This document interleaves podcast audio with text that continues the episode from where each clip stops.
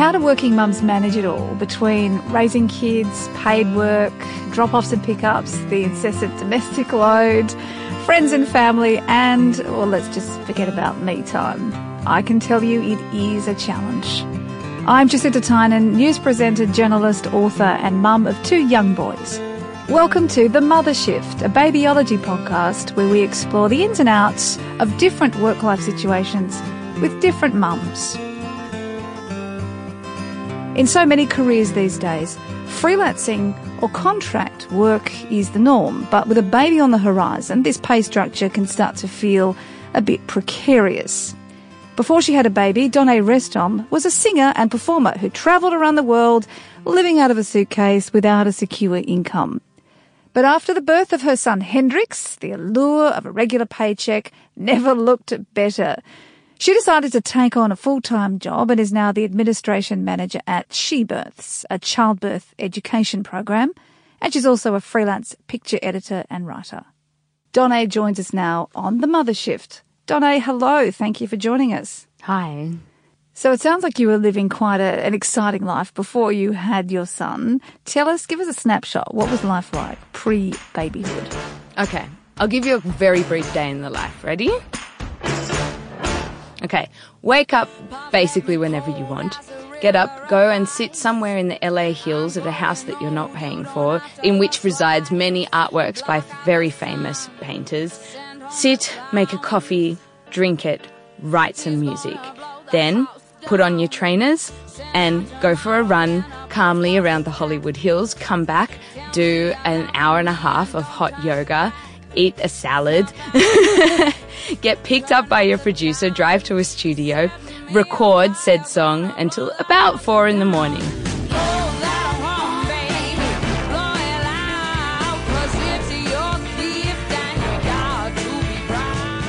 Step out for cocktails somewhere in between with people that you need to impress.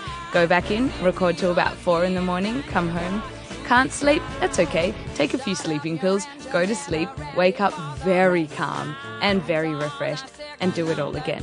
That's life. A little bit of a contrast A to little motherhood. contrast. Just a tiny one. Just a small one.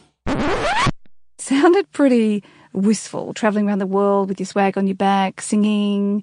Was it as glamorous as it sounds? I think if you'd used the word wistful on me five years ago, I would have got all up in your face and and um, vehemently denied it. But looking back now from uh, where I stand, I guess you can use the word wistful. Um, at the time, I saw what I was doing was working extremely hard um, and exhaustively to make a living out of being a creative professional. And that meant giving up a partner, and it meant giving up money, and it meant uh, giving up security. And it also meant allowing yourself to be put in the hands of people who had the money and the connections and the security and who had an idea about what you needed to be in order to be worth that money and that security and be able to do what you want. On the inside, there was a lot of inner anxiety and pressure and self doubt all the time. But standing where I am now, I think we all know that having a baby changes you dramatically and it's not just your shape and it's not just your day-to-day lifestyle. There is a inner shift that's uh, very difficult to explain. Maybe it's just it's that hormone thing that happens in your brain that never comes back. But looking back on it now it seems uh, an almost ridiculous gift to have been allowed to do what I was able to do before Hendrix. And not only that, but looking back on it now, I can never believe that I ever complained of being tired, that I ever said, I don't have time for that. um, that I ever thought I was under pressure, real pressure from anyone or anything. Because while I was under a lot of pressure, it was, you know, a lot of people were pinning their careers on my career. You know, there was this idea of lives are at stake. If you don't succeed, we all fail because we're all putting our, you know, we're, we're all betting on you. Uh, none of those people would literally starve to death.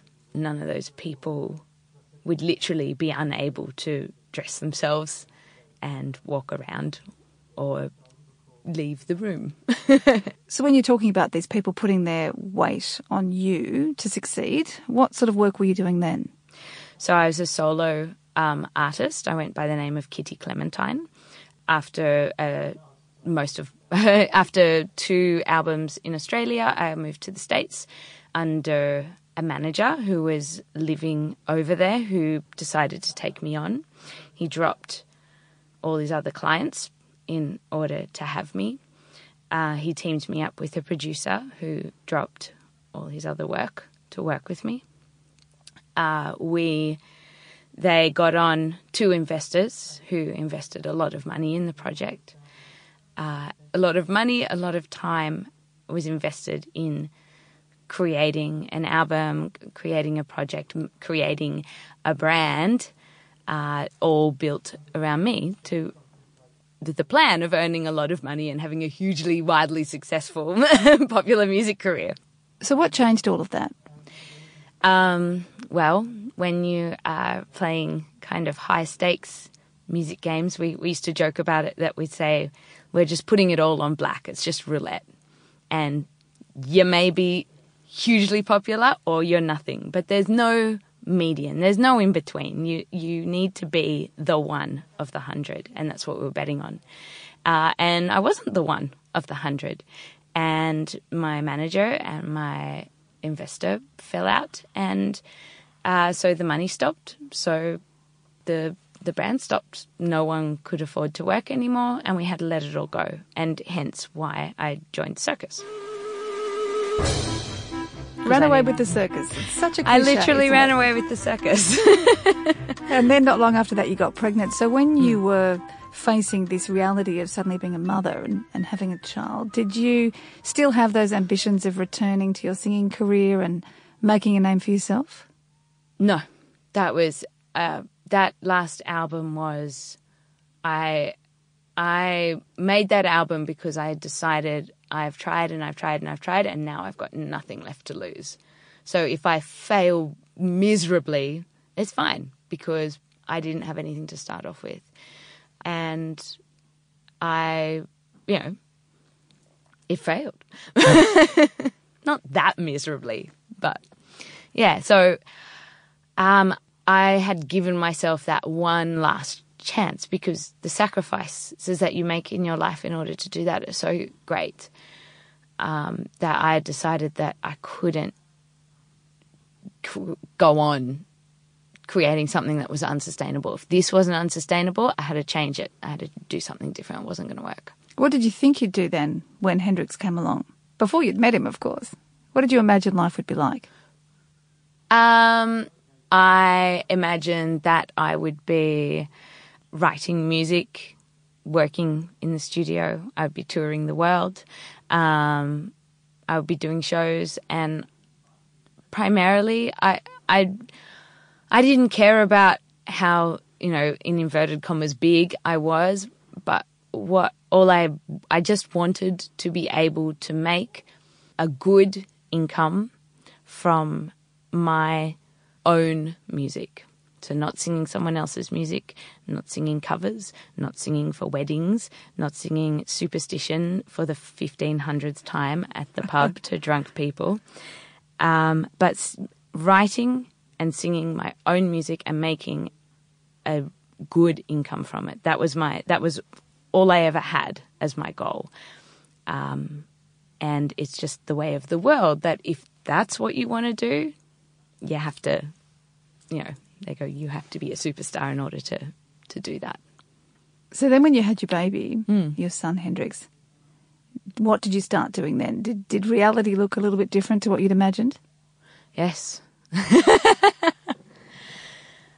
yes, when I had Hendrix, um, I had obviously come home and we'd we'd we'd packed that all up.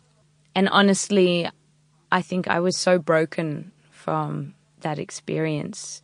Um, all the music was in the grief cupboard, I called it. It was this cupboard that lived somewhere in, in the corner of the room. And every now and then, if you listened to something really great or you saw a great performance, the, the cupboard door would open a little bit and water would come out. And you have to quickly close it again. And if I tried to sing, I would just burst into tears. So, in order to be there for my child and, and in order to even have an, just the energy to live, um, I had to keep that cupboard closed and forget about it. I didn't have the space to deal with that.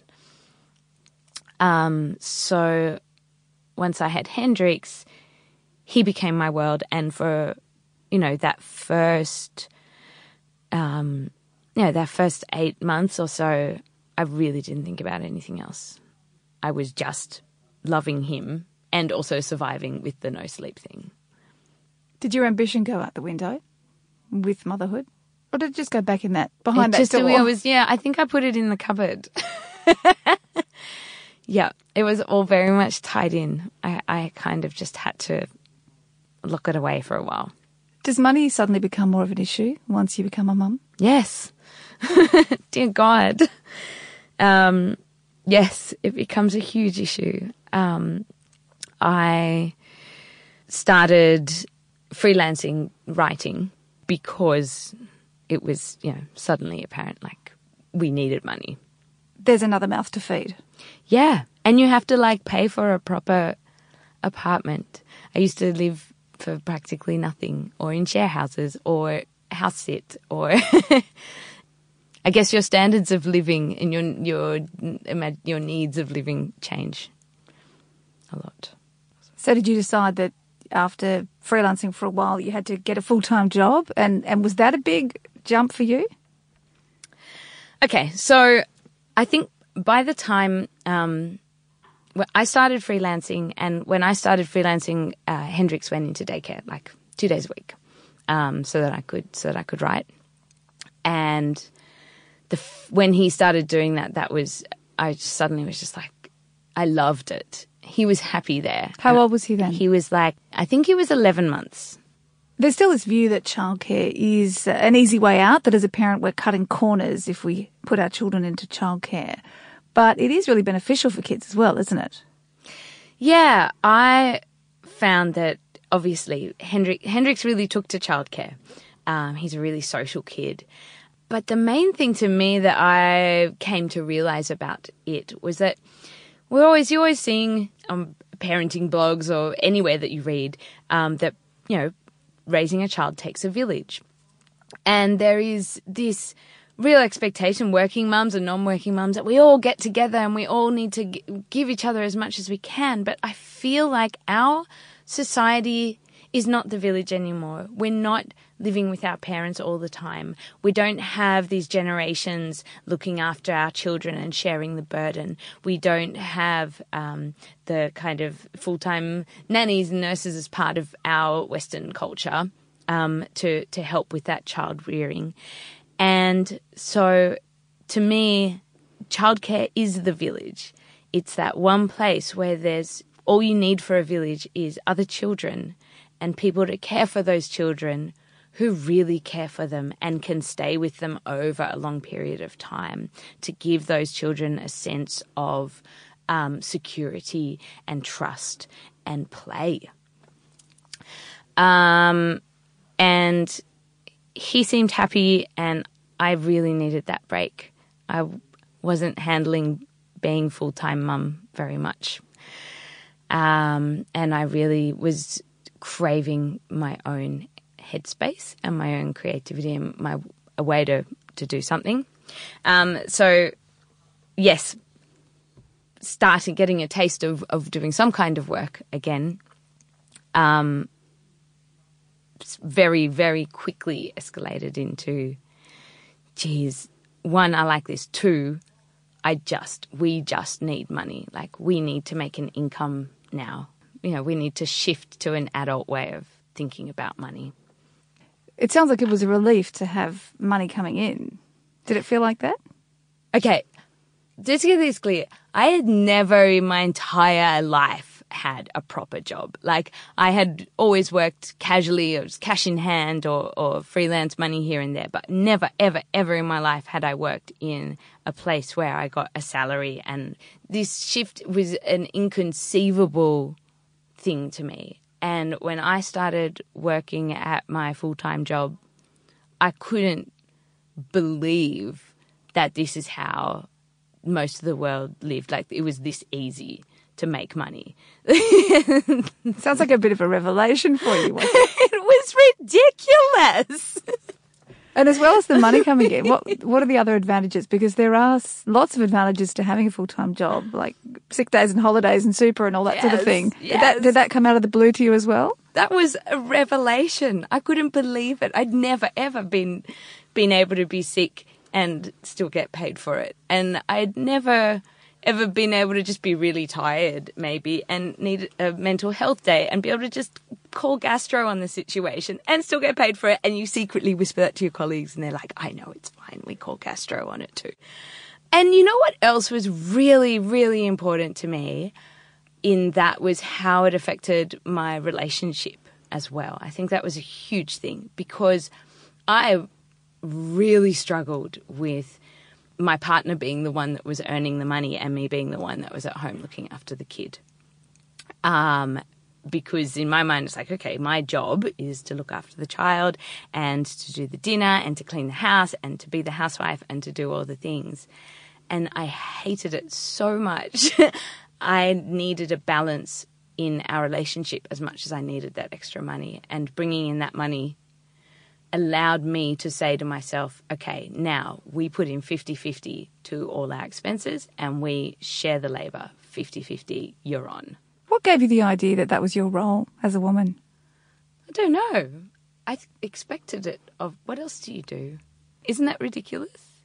It's ingrained. It's ingrained.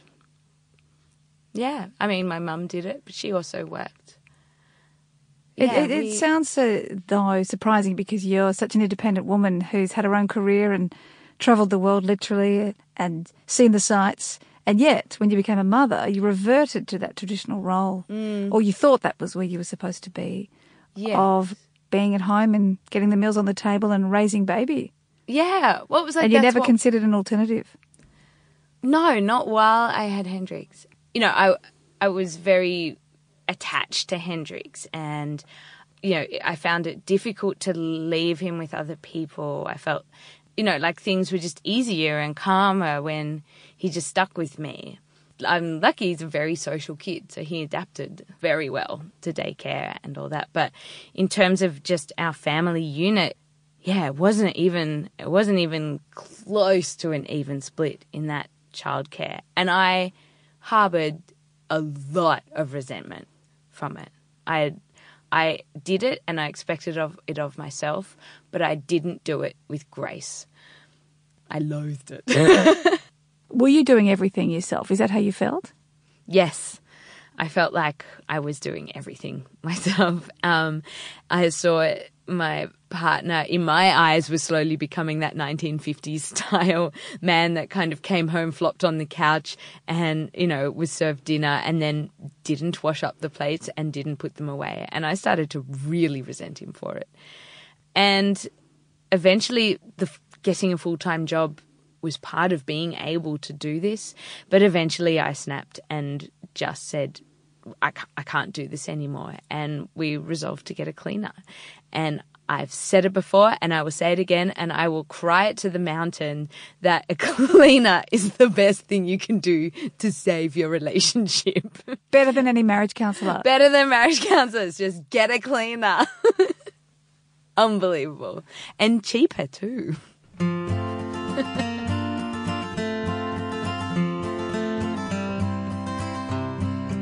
You're listening to the podcast The Mother Shift with me, Jacinta Tynan. With each mum returning to work, we look at the issues, difficulties, and experiences with our resident careers counsellor and psychologist, Kirsty Levin, who will draw on Donné's experience to help other mums returning to the workforce. So, Donna, you've waxed lyrical about the, the benefits of full time work. It sounds like you really fell into it. What were some of the drawbacks, though? I started to feel like I was drowning in a, a sea of normalcy, in a way. Um, working in the full time job, I was essentially working for somebody else. I was fitting into their structure. I was ticking off their boxes in order to move to the levels that they deemed were acceptable for me to be at. And I was kept at levels that they deemed me acceptable to be at for them. I started feeling like I was beating my head against a wall every day, and I got to a point where I felt like I was banging my head against a wall. The values that I cared about creativity and freedom and expression and authenticity and what you're doing were not valued where I was working. And the sheen that I had given that place to work with all the perks, when that sheen was taken off, it was just a very, very boring and dull, dull place to be did it start to not be worth it for you? That that idea of seeing the the numbers appearing in your bank balance that wasn't enough of a payoff anymore. Yes, there's a saying that um, what is it the the work will always fill to expand the amount of money that you're earning. So when you think that you need more money for less work, the money, the work will always expand to fill that money. And so you never are earning enough money. And I felt like that as well. The the hours expanded to fill the income I was earning, and I was getting less and less time with my kid. I was every morning was rushing to get the kid to daycare, and every afternoon was rushing to get him home in time. And then your value, your quality time is so limited, and then any time for extra things is nothing because you're exhausted and you don't have inspiration and you've got nothing to drive for. There was no reason to do anything anymore. You just kind of go, okay, well, this is what I earn, and this is all I have to do to do it. And we would just live comfortably. And that was, got to a point where it was unacceptable for me. You've described your work life, Donna. I'm interested to know what life was like when Hendrix was young, with all those other parts of your life. Was he sleeping? Did you have support from family and friends, your partner? Okay, so Hendrix was never a great sleeper. He wasn't the sleeper that, you know, he didn't wake up every 45 minutes for the first, every night for the first 18 months, thank the Lord. But he woke up two, three times a night and was awake at four, five in the morning every morning for a long, long, long time. He still wakes up once in the night and comes in and wakes me up at 5:30 in the morning relentlessly. So I didn't get much sleep. And there's many, many mothers who have had far worse experiences than me wearing their young babies. And I think I was basically just a really ordinary mum dealing with a pretty ordinary child. So yeah, I was really tired and I was just doing the thing that you do. Sometimes you have a great day because they grab your face and they smush their nose into your nose and it's just the best thing ever and your heart melts and then other times you just have a really really rubbish day and you're you know you have to walk out and I don't know I remember I remember having to leave our really tiny apartment on top of a sushi train that stunk like fish all the time. It was disgusting because I was having a panic attack and my partner was away and I like took I, the only way to deal with the panic attack was to be barefoot in grass with my hands on the grass. That's the only thing I know. And so I had to like take Hendrix down and I remember like putting him in the pram next to me and he's screaming and I'm like heaving and sobbing and got my like throwing off my shoes and putting my hands on the ground and my feet on the ground and sobbing and crying. And so that's kind of a normal rubbish day. That happens on a regular basis. and you kind of just accept that. Does the grass thing work? It actually really works. Panic attacks, ground yourself. Hands, bare hands, bare feet on earth. Any kind of earth works. Did you have any support? I know your partner was away a lot. Did you have anyone else that was around to help you out? When we first had Hendrix, we were in Melbourne, um, and we had my partner's family live there. But you know, everyone works full time. I didn't have the the daily support, and I didn't really have any friends that I was close to with kids there. So we moved from Melbourne when he was about six months because my partner was traveling so much, and I just said I can't do this anymore. Uh, when once we moved to Sydney, I am really lucky. I have my my parents there. They're retired. Came and visited regularly. I could go to their house and hand over the baby and try and sleep every now and then. I was also really lucky that three of my closest, oldest, best friends, we all had babies like literally like four and a half months apart. Um, so I had them as well. But then also when when you're all drowning in the early babiness, everyone's kind of drowning at home alone a lot of the time. And they're there, but you can't reach them a lot. But when you do, it's you God, you're grateful for them. So important to build that My God. community, isn't it? Mhm. If you can. It's a blessing to be able to do it. You're so lucky to have had friends, to have had their babies around the same time. Incredibly lucky. Unusual. You've done a, a, a lot of different jobs over the years and you're back working full time now. So tell us about that job. You did a birthing course, you loved it so much, you bought the company. Basically. yeah, so I, I now work for She Births, which is founded by Nadine Richardson.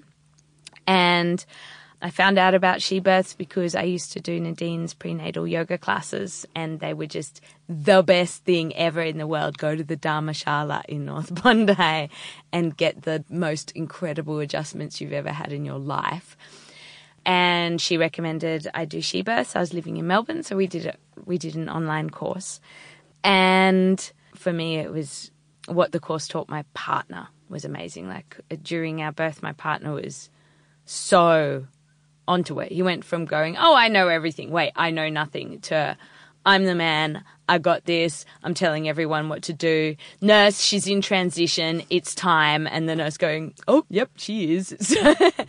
so it, I really loved that. And then when I started freelance writing, I sort of was writing about parenting and birth, and so I would started to call Nadine for expert opinions, and so we kept up this, you know, kind of interesting um, professional relationship over over years, and it was um, after I left my full time job and we went on a family holiday and I came back and I was like, right, I need work. I need it now. What am I going to do? And this email appeared in my inbox going, Hi, we're looking for an administration manager. And I just called her. I said, I'm the perfect person for the job. I'm exactly what you need. So you, you manifested said, right, it. you are. in, in true she birth style, you manifested the job. Exactly. And how's that going for you, working those regular hours in something you love? it's amazing. I have to say, seeing what I have now really highlighted the rubbish that I was putting up with before and deeming acceptable and okay in a work environment. We have a very small team. There's three of us Nadine, Anna, who's the marketing girl, and I. And each of us are very different. And we think very differently but the way we work together is amazing. We really, really complement each other. And comparing that to the struggle that I had constantly with my superiors in my other jobs, yeah, it's such a relief, and it, and it's so uh, good to to do it and go, oh, you know what, you I don't have to put up with that kind of stuff. It's not okay. It's not natural or normal, and it's not all your fault. And with the right mindset and with you know still hard work and discipline and attention to how you work and how other people work and everyone doing that together at the same time creates uh, a really supportive and productive work environment. And, and that's something, uh, yeah, I'm so grateful for. Back when you were writing for the circus and traveling the world and singing and, and looking at a potential solo career, I bet you never would have imagined you'd be doing this kind of work. So when you look back on that woman, on Donna before you became a mum, is there any advice you'd like to give her if you could? You know what? I think the advice that I give her is pretty much the same advice that I give her when I first had Hendrix.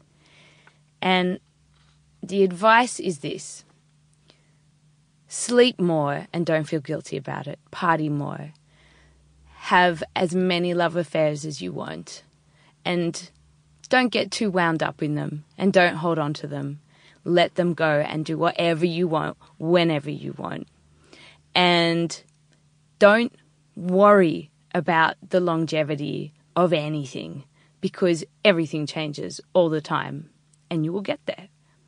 And the more true to yourself and the more wild you are if you're feeling wild, or the more quiet you are when you're feeling quiet, the better that you're going to be for you and your life and your happiness and the happiness of everyone around you. You certainly walk your talk, don't you? Bam. wow. You, well, you know, motherhood changes, doesn't it, on a, an hourly basis? Certainly, you probably feel very differently about it now than you did when Hendrix was born. How would you describe hmm. motherhood at the moment? At the moment, it's like kind of an amazing joy. There's you know, Hendrix is just about to turn four, and and when he turned three, I was like, oh, I like this. I like the threes. Like sleep is still a thing. Let's just put that aside. but it was suddenly having a human that um, that's so it's you know is really communicating with you and is funny and you can play with and you can play things that you like to play as well. Like is is a great revelation. And Hendrix now is like this morning, you know, we get up and I was like, oh, let's do some, you know, some like painting while we like paint, um, you know, that water paint by color thing. You just, it, there's a page, it's got color on already, you put water on it, it turns into a picture. Like, let's do that while we have breakfast, mainly because I find it very soothing and because it keeps him focused on one thing. You're a great mum. You actually paint at breakfast with your son. Well, it's better than him asking for telly. and so we're doing that. Most of us do the telly, but okay. And then he goes, "Oh, I want to. Can I? I want to paint with the like." the real paints. And I'm like, oh, okay, fine, fine, fine. So I get this, like, you know, get a book out and he does this thing. And I've taken a photo of it and I'm seriously I'm just gobsmacked by what this kid does every day. And the pride that you feel is insane. Like, you don't feel that pride for anything else, really, that lives in your life. So I feel like right now it's this there's this really great quote, and I don't know who said it. Someone said, Motherhood is sheer misery punctuated with moments of transcendental joy. And I wish I knew who said it. If anyone knows, tell me so I can give them credit because I say it all the time. But going from the baby stage, which was that to me, to this like three year old stage, which is like, oh, this is really nice. Like he's my mate and we, we can be buddies and we can hang out. And sometimes, you know, he's like the difficult mate that you sometimes have to drag home from the pub kicking and screaming over your shoulder, but he's a good mate. And now he's just kind of that person in your life that's just like, you're just so wowed by them at every moment. He's do like these shifts and it's exciting to see what he's going to become. And all of that said, I think the biggest shift that I have felt about motherhood right now, where we're at now, is since having Hendrix, I've always felt okay. Everything that I am able to do, that I'm capable of doing, I'm a very career-driven person, regardless of what I'm doing. I can't help it. I love, I love it. But my baby was always something that was holding me back from the career, something that was always preventing me from being able to do what I wanted to do because my ideas of what a, a good career is for me is very uh, loose. it's very difficult to keep a kid on board with that as they need to go to school and do all the things. And I'm just coming to this new realization or or just an ability to see the possibility that maybe he's not that thing that's stopping me anymore. He's at an age now where I don't know. I just think about like a mother monkey and the, the child monkey. Like she just does what she always does, and the monkey like comes with, and you know just grows next to her and learns. And it doesn't matter what you're doing. You just bring the monkey along, and that's kind of where I feel I am now. It's a it's it's a big there's a shift there. I hope that makes sense. It makes perfect sense. and that we're monkeys. Donné, you've shared such wonderful insights about your working life, both freelance full time and raising a, a, wonderful little boy at the same time. Thank you for joining us on the Mother Shift. My pleasure. Thanks for having me.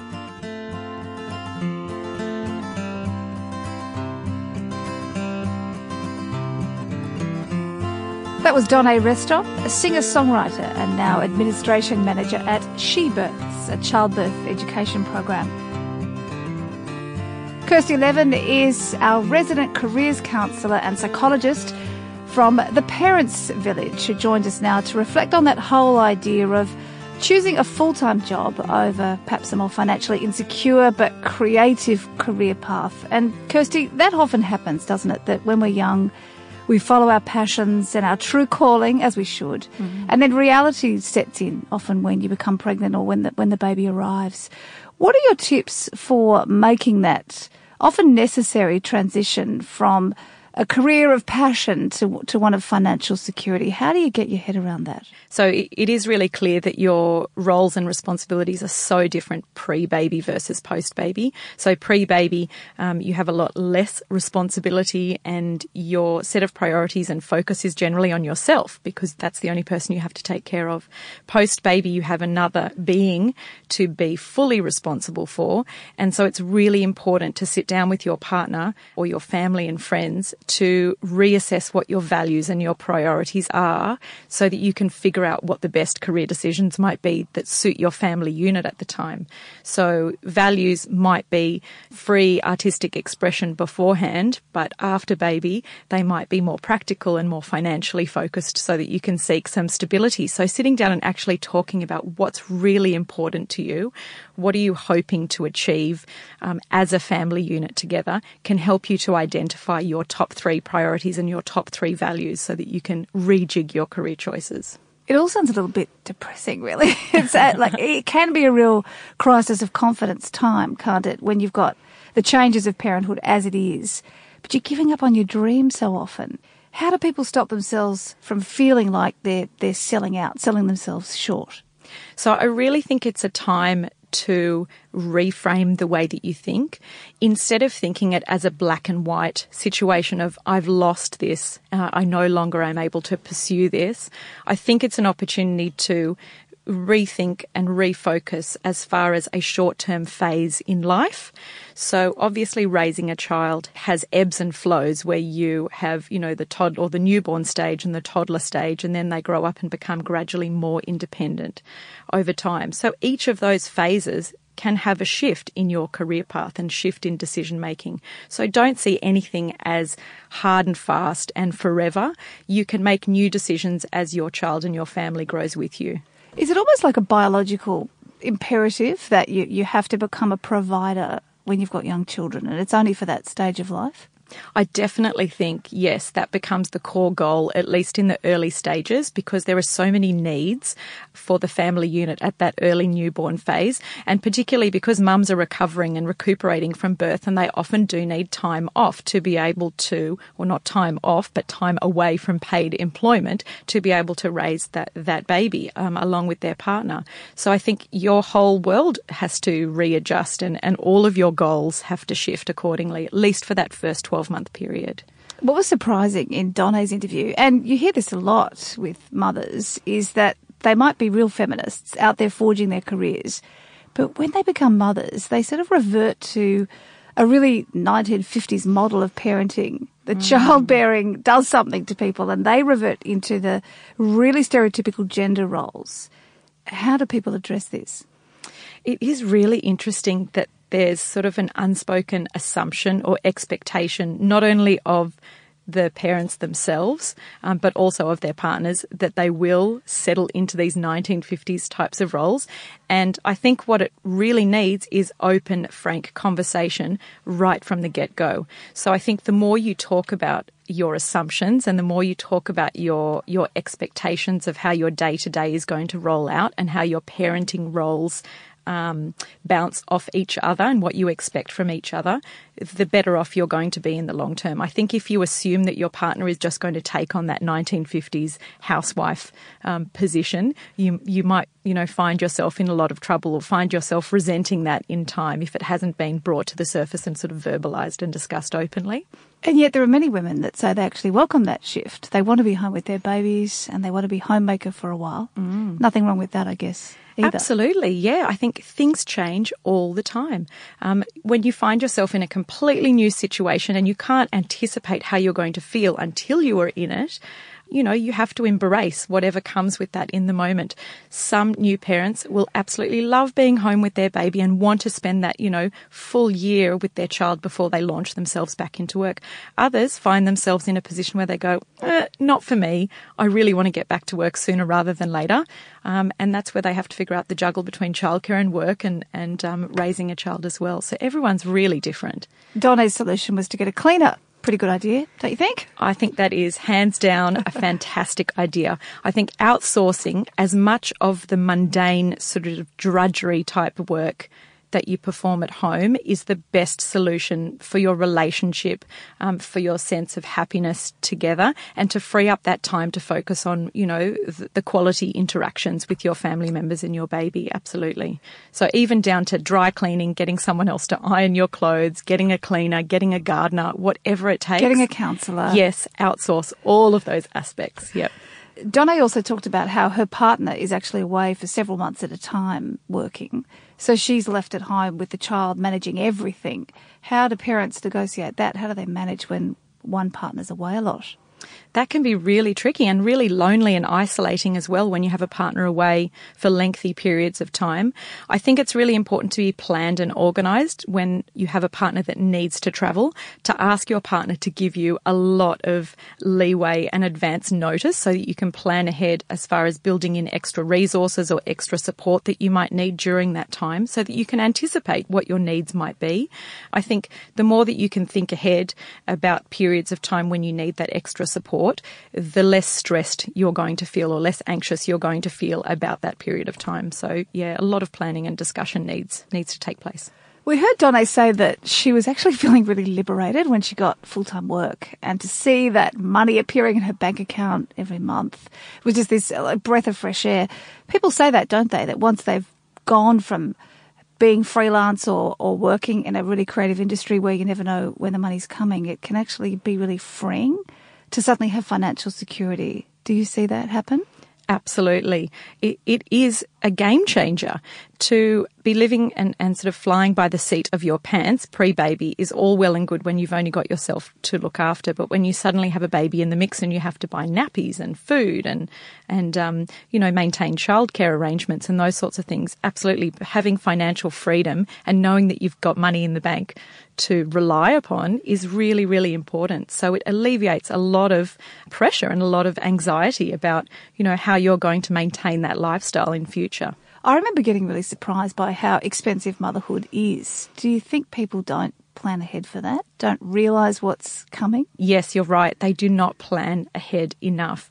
They don't think about the high costs of just the basics like the nappy and the, you know, formula if they decide to formula feed, the clothes that they constantly grow out of. Um, they don't consider the cost of childcare as something to budget for and save in advance for. Um, and they often don't even think ahead about schooling requirements and whether they want to go down the path of, you know, public versus private and the varying costs associated with each of those. So it is really important to at least factor those aspects in um, to an early budgeting conversation to see what you're you're okay with setting aside. It can be a bit of a shock to the system too, can't it, when you go from not working or working in a very ad hoc situation to a full time or part time job in an office, in a working environment. How do you recognise when that environment is supportive and when it's not? It's really important to find complementary personality types. So when you're interviewing for a job, for example, I often say to clients, you are interviewing your future employer just as much as they are interviewing you as an employee. It's so important to trust your gut instincts when it comes to meeting those future um, colleagues and those future managers, for example, because if there is something that triggers you slightly or makes you think, oh, it's not quite right, I didn't quite gel with that person, or I don't quite get that work culture, that is potentially a red flag for you to consider in making your decision.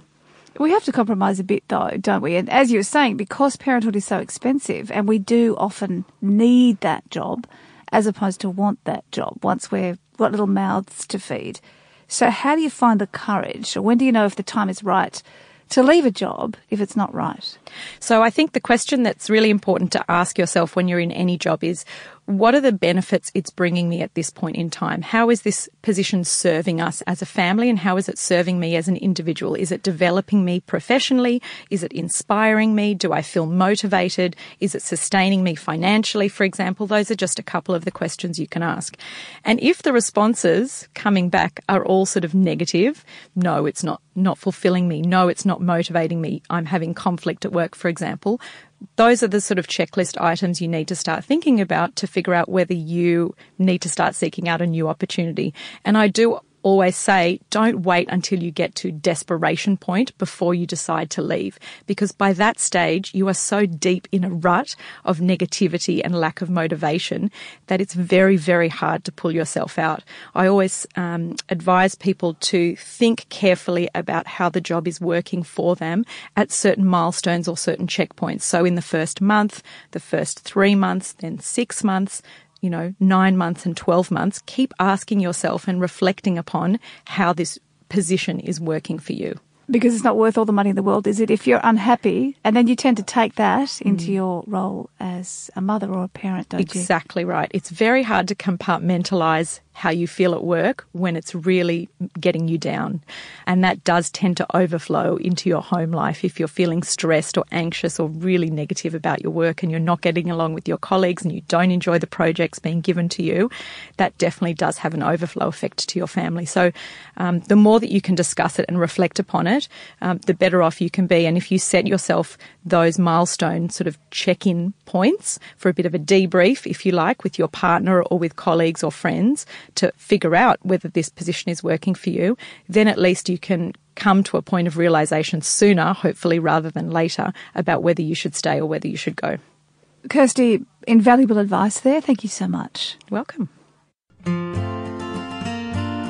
That was Kirsty Levin, careers counsellor and psychologist from the Parents Village. If you're a working mum and you have a question about your work life balance and how to keep on top of everything you're doing, send us an email podcast at babyology.com.au. Subscribe to The Mother Shift wherever you get your podcasts. And if you like it, we'd love it if you could leave us a rating and review. That's it for today's episode. I'm Jacinta Tynan. Join us next time for more of The Mother Shift, a babyology podcast.